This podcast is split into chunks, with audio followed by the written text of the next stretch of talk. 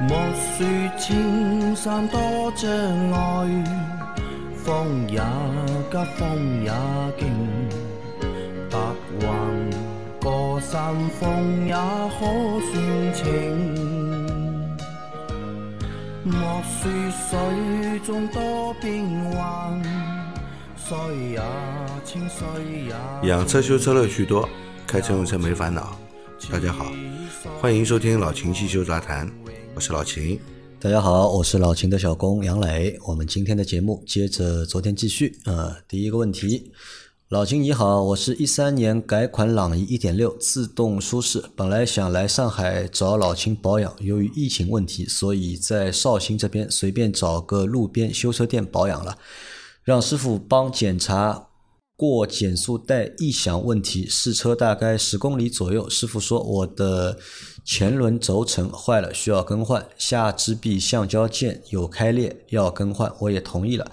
中午十二点一直搞到下午六点啊，是不是太久了？师傅说光拆两个轴承费老劲了，都是总榔头猛击敲下来的。装轴承也是用榔头猛击敲进去的，非常暴力啊！我看装轴承哪个圆盘到处都是榔头敲的印子，当时也不好说它。换好之后，方向老是往右跑偏，做了两次四轮定位之后无法解决。师傅说是我大梁变形了，做不好的，让我换大梁，我不同意。来时好好的，为什么换件后才跑偏？都晚上八点，所以我就开车回去了。两个下支臂八百块钱，两个前轮轴承六百六十块钱，两次四轮定位九十九块钱，而且车跑偏了，还不如没修之前好开。我看轴承盒子上面标签四十元一个，我问他是不是四十块钱一个，他不理我，真的很不舒服。啊我到底要不要去四 S 店看看啊？车十万公里，一四年上牌，之前听老秦说，让我不要跟朋友一四年的名图自动智能型兑换。想问一下老秦，那台现代名图跟我这个朗逸差在哪里？请问原因，谢谢。还有现在车开起来有吧嗒吧嗒的声音，很有节奏，越快越有，啊超一百就听不到了。他说是轮胎失圆，让我换轮胎，我不同意。请问老秦，这是什么原因啊？老常的一个问题啊，啊，这个问题也比较多，对吧首先呢，你找了个二把刀的师傅，嗯，对吧？既不负责，对吧？心也黑，啊，心也黑，我只能这样说，对吧？那个轴承四十块钱一个的，肯定不是什么好东西。嗯。第二，它它的安装的方法太暴力了。太暴力，我们都是用铅，用那个用那个液压的机器，把轴旧的轴承压出来，压新出的来轴承压进进去，嗯，轴承你用榔头把它敲出来也就算了，反正是个坏轴承。嗯，你装回去的时候也用榔头敲，这个轴承会好的，敲坏了，敲坏了，嗯，而且你敲的平不平都不知道。嗯，是吧？我压进去的话，它肯定是平的。嗯，对吧？而且压的时候是有模具的，放在上面压的，不会把轴承压坏的。敲的话，百分之九十是要敲坏的。嗯，那他现在遇到问题了，对吧？跑偏，所以有这个问题啊，对吧？嗯这个有可轴承如果有不平嗯的话，有可能你的羊角已经被它敲变形了，所以造成你方向跑偏，这下完蛋了，要换羊角了。好了，得不偿失了，对吧？亏大了，对吧？呃，由于就是可能他的暴力施工，对的对吧？导致对吧？仰角对，角度变化但，是这种人你去找他理论，叫叫他负这个责任，他不会理你的。嗯，他有一万种理由来把你推推出去，跟你说这个不是他的责任。啊，对吧？好了，那现在怎么办吧？就告诉他一个办法吧，对吧？怎么办？救得回来而吧且你之前你这个车去跑，你说这个过减速带有异响的话，朗逸这个车很简单，过减速带有异响，你不要去想轴轴承的问题，轴承前轮轴承如果有问题的话，它跑起来是嗡嗡响，像开飞机一有样，声音的嘛？对吧？过减速带咔嚓一下，朗逸用的是什么底盘呢、高尔夫四代的底盘呀，最容易坏的就是减震器顶胶呀，就这个东西不好啊。你只要换它就行了，嗯，然后它的下摆臂的胶套也是容易开裂的，那就换下摆臂嘛，就行了嘛，跟前轮轴承有什么关系呢？两个想多做点生意嘛。那对啊，那他现在有有的救吧，救得回来吧，就嘛都要换，对吧？ 轴承换掉，对吧？因为敲进去的轴承多数敲坏掉了。那就买个羊角轴承嘛，呃羊羊角的总承嘛，带轴承的也不要敲了，就把羊角的总成对换掉对，啊。那这个是方式，对吧？那去四 S 店还是怎么样？呃，去个靠谱的修理的地方吧，不一定要去 4S 店。不一定要去修四 S 店，对吧？但是换的话要换原厂的件啊，这些件都是关键部位啊，不是原厂的换上去可能会有后遗症的啊。然后还有车开起来有吧嗒吧嗒的声音啊，吧嗒吧嗒，这个是什么声音？开得越快越有轴承的声音嘛？那可能就是他敲的时候敲坏了搞出来的事情，要么就是就是那个什么呢，就是那个刹车盘的那个挡层片，嗯，它有个挡板挡挡绳的，它碰碰啊啊，所以这个问题如果是他的问题倒简单了啊，把它撬一下，啊，这和失源没有关系啊。对失源的话，车是开起来晃，啊对没有声音的，对，啊，所以运气不太好啊，运气不太好。外面很多修车的人都这样修，我我我我是看不下去的。我看到人家这样修车，我就不看了，我走了。啊，我们来看下一条，呃，下一条是，哎，下一条到哪里去了？稍等一下啊。呃，下一条，秦师傅、杨老板、阿 Q 好啊，我是你们的老听众。呃，疫情如此严重情况下，三位请多保重。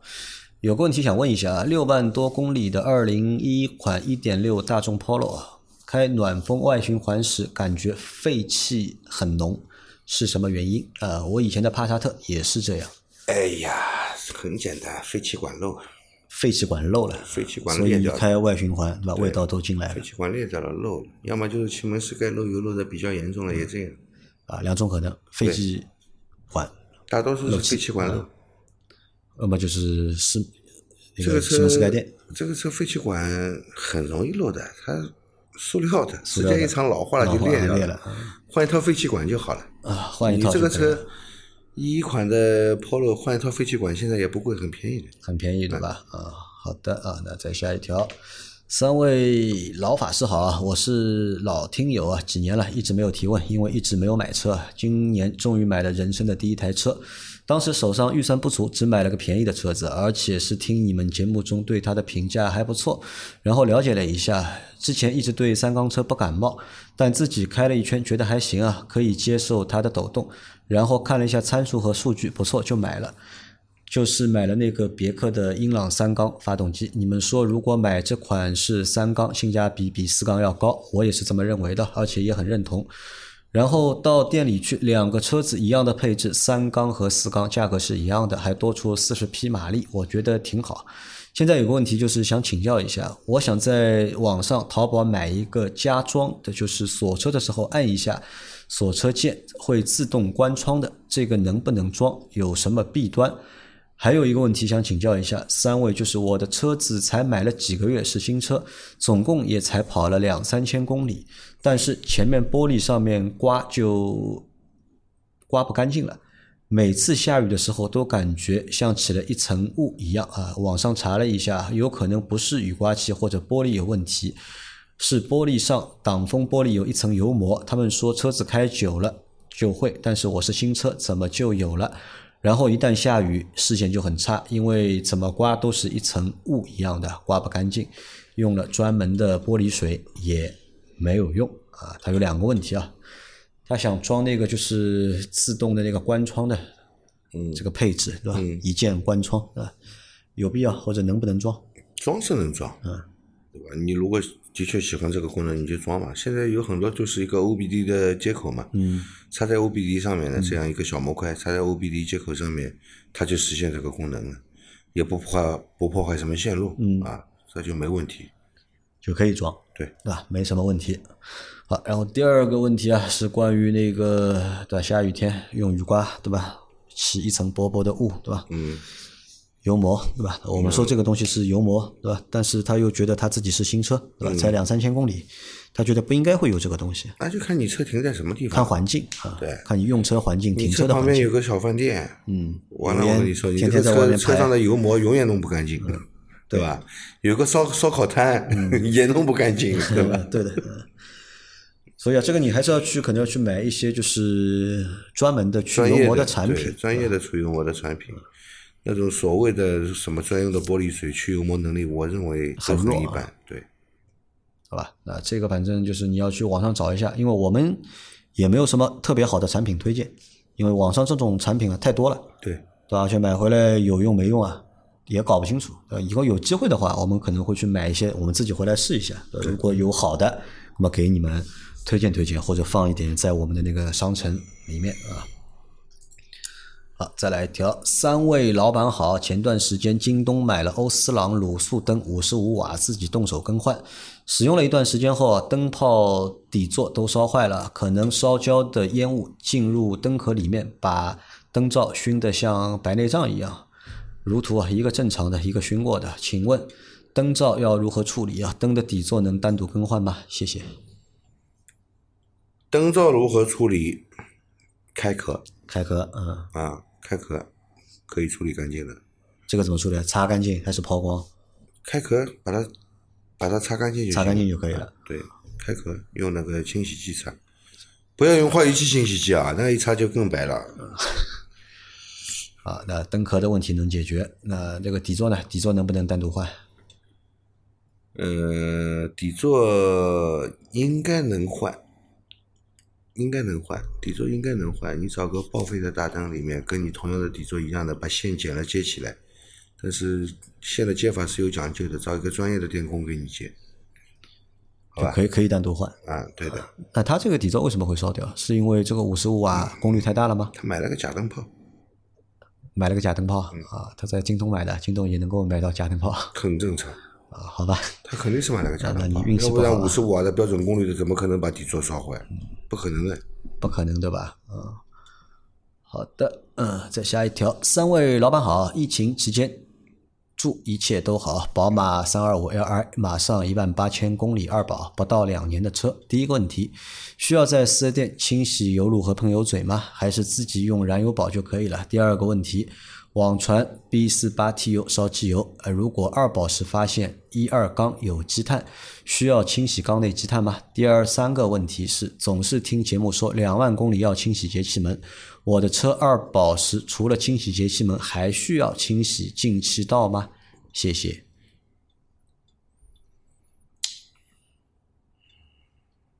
啊，清洗一油万八千啊公里，对对吧？两万不到嘛，对吧？嗯要不要做那个就是油炉油路的清洗和喷油嘴的清洗，还是用燃油宝来喷油代嘴的替清洗，我们建议是四万公里起四嘛，万公里做啊对吧？？对。然后节油气路门你两万公里啊可以然洗后一油下，啊路清洗，我觉得也没必要，因为你油路你用正常的机油的话，对吧？嗯你开的是宝马车嘛，对吧？机油宝马原厂机油这个清洁能力足够了，啊对的啊没有没有必要去去做这个发动机发动机的那个润滑道的清嗯洗，我觉得这个浪费钱。啊，浪费钱啊，没必要。那然后你是关于说你用燃油宝，那其实这样，如果你用燃油宝的话，你用一瓶啊，没效果的，没效果，对吧？你做一次这个彻底的清洗，那是有效果的。对的但是你通过燃油宝，对吧？你就干个一瓶下去，跑一箱油，对吧？其实没啥效果，因为这个东西要坚持用，对要长期用，对吧？对嗯你之前就可能你新车买回来就开始要用了，那你可能这个效果会好一点。但如果你已经用了一段时间，对吧？指指望就一瓶这个燃油宝下去解决所有问题嗯啊，不可可能能不可啊，能这个是啊不可能的。那关于到底怎么用，如果对吧有这样的产品，我跟你说，他卖两千块钱一瓶也不 贵，对吧？对的，好，第二个问题啊，网传 B 四八 T 油烧机油啊啊！你看老钱啊，我们在封闭之前，对吧？两个月之前，他妈讨论的就是这个问题，嗯对的对吧？每次直播，对吧？对大量的人来问你 B 四八 T 油烧不烧机油，不有是，没有当问然题嗯人就问 B 四八发动机烧不烧机油，那你要说 B 四八 T 油啊，是有烧机油的问题，嗯对，嗯，但是除了 B 四八 T 油，还有 B 四八其他型号嗯的，它都没这个问题对。老钱那个时候啊，这个问题是一个很热门的问题，对吧？天天有人问，嗯对只要直播就有人问。但是你看有意思吧？两个月嗯过去了，对吧？这个问题其实没有解决啊。啊，没人问了，哎怎么没人问没了呢人问了？对吧？好像这个在疫情里面，我们讨论最多的是什么？保时捷减配， 啊对吧？天天他妈的抖音打开，对吧？对啊就是 保时捷减配的故事，对吧？就没有人在讨论这个 B 四八，好像当时都要买宝马，对的对吧？后来一下子又变成了大家都要去买保时捷了。啊，这个说实话，我觉得也也蛮好玩的，对吧？因为其实那个关于 B 四八机油的那个就是烧机油的那个问题啊，后来也看了一下，对吧？那其实给出答然案后问题不是又又扯回嗯扯回到宝马上面去了嘛？说他那个安全气囊，啊，那是吧？没有那个传感器的。 对吧？ 哎，我觉得这个网络真好玩， 真的网络真好玩。就宝马反正来回中招，对吧？来回中 招。呃，那来回答他问题啊，如果二宝时啊发现一二缸有积碳，需要清理缸内积碳吗？有机碳最好还是清理掉，嗯啊，有机碳最好还是清理掉。但是它这个一二缸的积碳是来自于它烧机油造成的，对，它的机油不进三四缸，就进一二要缸。对，嗯，这反正是一个设计的问题，对吧？我觉得它跟跟它的这个这个可能有问有关系，跟它的那个曲轴箱通风有关系。嗯如果你发现有积碳了，对吧？嗯，能处理还是要处理就。处理掉，因为你不处理呢，这个积碳会越来越厉害对的的。那一旦严重到一定程度之后啊，对吧？就影响你这台发动机的正常的一个工况了，就对，啊，如果发现就去那个啊。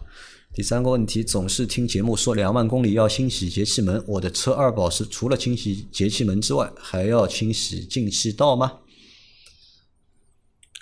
呃，节气门它也准备洗了，两万公里一万八嘛，基本量也可以洗，对吧？进气道要洗，需不需要清洗？要洗的。其实这个车洗进气道的意义大过于洗节节气气门，嗯因为宝马那个和进那个进气门和别人不太一样，嗯，吧，对，啊，进气道要洗的啊，反而就是油道可以不洗啊，进气道是需要清洗的，嗯对你发动机内部的润滑润滑道、润滑油道，嗯不用洗其啊实不用洗的。再来下一条，老秦好，疫情在家十多天了，因为足不出户的要求啊，我如果用远程启动来启动我的车子，是不是也能够给电瓶充电？如果有效，我一周启动一次，这个频率怎么样？可以啊，可以啊，远程启动，它发动机启动起来以后，发电机也在工作，也也给电瓶充电的。对，可以啊，然后频率一周一次也 OK，对吧？对，启动个二十分钟左右，对吧就可以然后再熄火啊。好，再来一条，两位老师好，从第一期听到四十多集了，实在等不了了，嗯特意跳过来问一下秦师傅啊，从零开始学汽修，要去哪里学呢？汽修厂还是 4S 店还是汽修学校？先从哪里入门？理论还是结构，或者买买汽车修书维修的汽修书籍啊？我建议你去专业的汽修学校学一学。定要从汽修学校。对，而且先从理论开始学对。你理论知识都没有的话，你这个去直接去做实操，啊、这个东西拆了一大堆在你面前，你什么都不认识，就是一头雾水。呃，或者呢，就是即使对吧，人家不让你就是拆，对吧？老师傅可能不同老师傅啊，有不同的一些方式，嗯，对吧？有的可能是歪招，对吧？有的可能是妙对的招，对吧？但对你来说，因为你没有理论知识嘛，对你会搞不清楚的。对的，可能如果万一遇到不好的老师傅，教你都是歪招，对， 对吧？好了，你就到时候熬都熬不过来，我告诉你。 所以，如果从零开始学的话，如果从零开始学，一定要从那个理论开始啊，对的一定要从理论开始，或者多听我们节目，其实也是一个方式啊。但你要加油啊，对吧？我们已经六百四十多期了，对吧？你才听到四十多期，对你还差了六百期啊，有这的个听了啊。这个路非常长啊。就我给你个建议啊，就你先花个就是恶补，对吧？先花两个月时间把我们节目全听完，全听完之后，对吧？你继续对这个东西有很大的热情的话，那可以考虑去报个班。对，那如果听我们节目，如果你都听不下去的话，那要去学那个理论课啊，更难了就。嗯，啊，再来一条，老秦杨老板，QQ 三位好，最近上海疫情，希望三位安好啊。那啊，看那么多小伙伴都非常关心我们，在这里感谢大家的那个关心啊，然后注意防护啊。我贡献一个问题，保养时 4S 店检测电瓶测定幺二幺六额定值三六零，需提示需要更换，请问这种需要立即更换吗？电瓶目前使用两年不到，还能用一段时间吗？我在广东，温度比较高，想冬天前再换。目前打火没有明显延迟，C 店瓦尔塔带启停报价一千五，外面换能够便宜五百以上。请问电瓶是不是没有什么原厂副厂的？不一定要四 S 店换，在外面换也行。另外，汇报之前问过的一个问题啊，途观 Air 松刹车起步抖动的，当时觉得是机脚问题啊。十一月换了发动机机脚没有解决，四 S 店说变速箱离合器问题可以正常开，大修要一万多啊，当时没舍得换，这次换了变速箱机脚，完美解决了啊。庆幸啊，没有听四 S 店的啊。两个点，第一个是关于电瓶，对吧？它现在电瓶测试之后提示需要更换了，那他想问啊，在电瓶它目前用下来觉得是正常的，那需不需要立即更你换？用下来觉得正常，你继续用。嗯，哪天你觉得启动有点费劲了，你再去换。或者到冬天之前，对对吧？你再去检测一下，对的看一下这个数值啊和现在的比啊，对它下降的明显不明显啊，再去做这个更换的决定。如果你现在能够一把着车的话，啊，正常用，这说明这个电瓶还是能够正常工作的嘛对的正常用啊。然后他还说啊还有一个问题就是汇报啊，汇报之前的啊不是呃关于那个电瓶啊，在外面买和四 S 店买到底有区别吧？有没有 4S 原店厂呢之它说？会有原厂电瓶，嗯，外面买其实也能买到原厂电瓶，价格呢应该是比 4S 店要低一点的。但是原厂电瓶也是这些电瓶其他的电瓶厂出的。对呃四 S 店的原厂电瓶不是自己做的，只是加了一代个工的 logo 嘛而已。啊，外面可以买啊，外面可以。但是有一点啊，啊，有些原厂电瓶是进口的。你如果是在市场上买同型号的，它有可能就是个国产的，虽然是同品牌，嗯，都有国产和进口之分，现在还玩这这个是套有有。是吧？你买奔驰、宝马原厂的电瓶都是进口的，都是进口的到，现在都是进口到的。现在还是进口的啊，好吧。那进口的和国产的这个性能上面会有很大的差别吗？呃好像是耐用一点， 好像好像是耐用一点。 啊，好吧，那那还有啊，他来汇报一你个啊，问你题，看我车上的那个原车电呃瓶，用到现在了，对吧？十一年，十一年，买个国内生产的同品牌的，嗯，都是瓦尔塔，肯定用不了十一十一年。年。嗯好的啊，然后他再汇报一个问题啊，之前他那个途观 Air 对吧，松刹车起步抖动对吧？当时觉得是机脚问题啊，换了发动机机脚没有解决，那四 S 店和他说是变速箱的离合器问题对吧？要大修要一万多，他没有舍得。这次呢，他换了那个变速箱的机脚对吧？把这个问题解决了，对，也是个办法。那对的。那发动机机脚如果发动机机脚的这个寿命啊和那个发动机机脚寿命比的话，谁会更长一点？途观 L 它其实也叫发动机机脚，只是一一边是装在变速箱箱这上边的，啊一边是在发动机发啊嗯动机这一边，因为它是横置的嘛，对吧？如果是纵置的，那么前面有两个发嗯动机机脚，后面有一个变速箱机脚，对吧？所有的变速箱都会有犄角变速箱和发动机不是连接在一起的嘛？啊，对对吧？好， 再来一条，秦老师好，啊，看你们几天早上没更新啊，愿你们几个人一切顺利啊！我给父母买了探岳三八零 Pro，没有颗粒捕捉器啊，原厂还是要我用绿色零 W 二零机油，我想换成以前大众传统标号的机油。低灰分的就没问题吧？还是说发动机和三元有了对应对国六 B 的改进？第二个问题是，这样的全时四驱车换轮胎是不是需要同时换四个？但差速器却是多片离合系统。谢谢秦老师。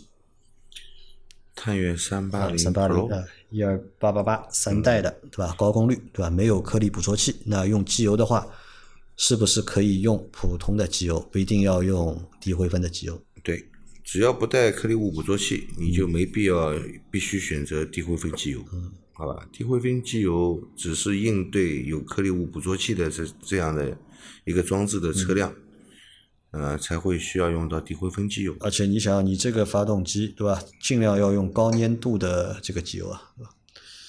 二零对你来说对的，太低了，零这个密 W 度二零的话，我觉得这个机油粘度给这个发动机用的话，有点太低，粘度级别有点太低。啊，可能四 S 店现在是怕了，你知道吧？四 S 店可能之前用那个机油不规范，是吧？导致颗粒捕捉器，对吧？堵塞，现在害怕了，对吧？所有车都给你用这个零二零的那个低灰分的机油，你可以用那个以前那个机油，没有问题的啊。这个车现在真的没有颗粒物捕捉器了吗？三八零没有没有了是吧？啊，三八零没有，就但是三三零还是有的。啊，三三零有，三八零没有。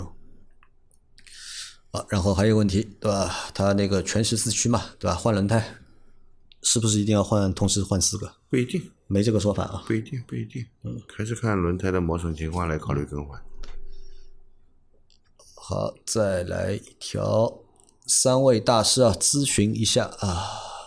三月二十六号最后一次用车，周家嘴隧道来回十几公里，至今未发动过。小区疫情封闭管理，无法用车行驶啊。这种情况下，如何保持电瓶电量？用电器已关闭，是否需要每隔十天左右怠速空挡踩油门给电瓶充电？谢谢。二零一七款前熏克鲁兹，近五万公里没换过电瓶，另外求更新啊。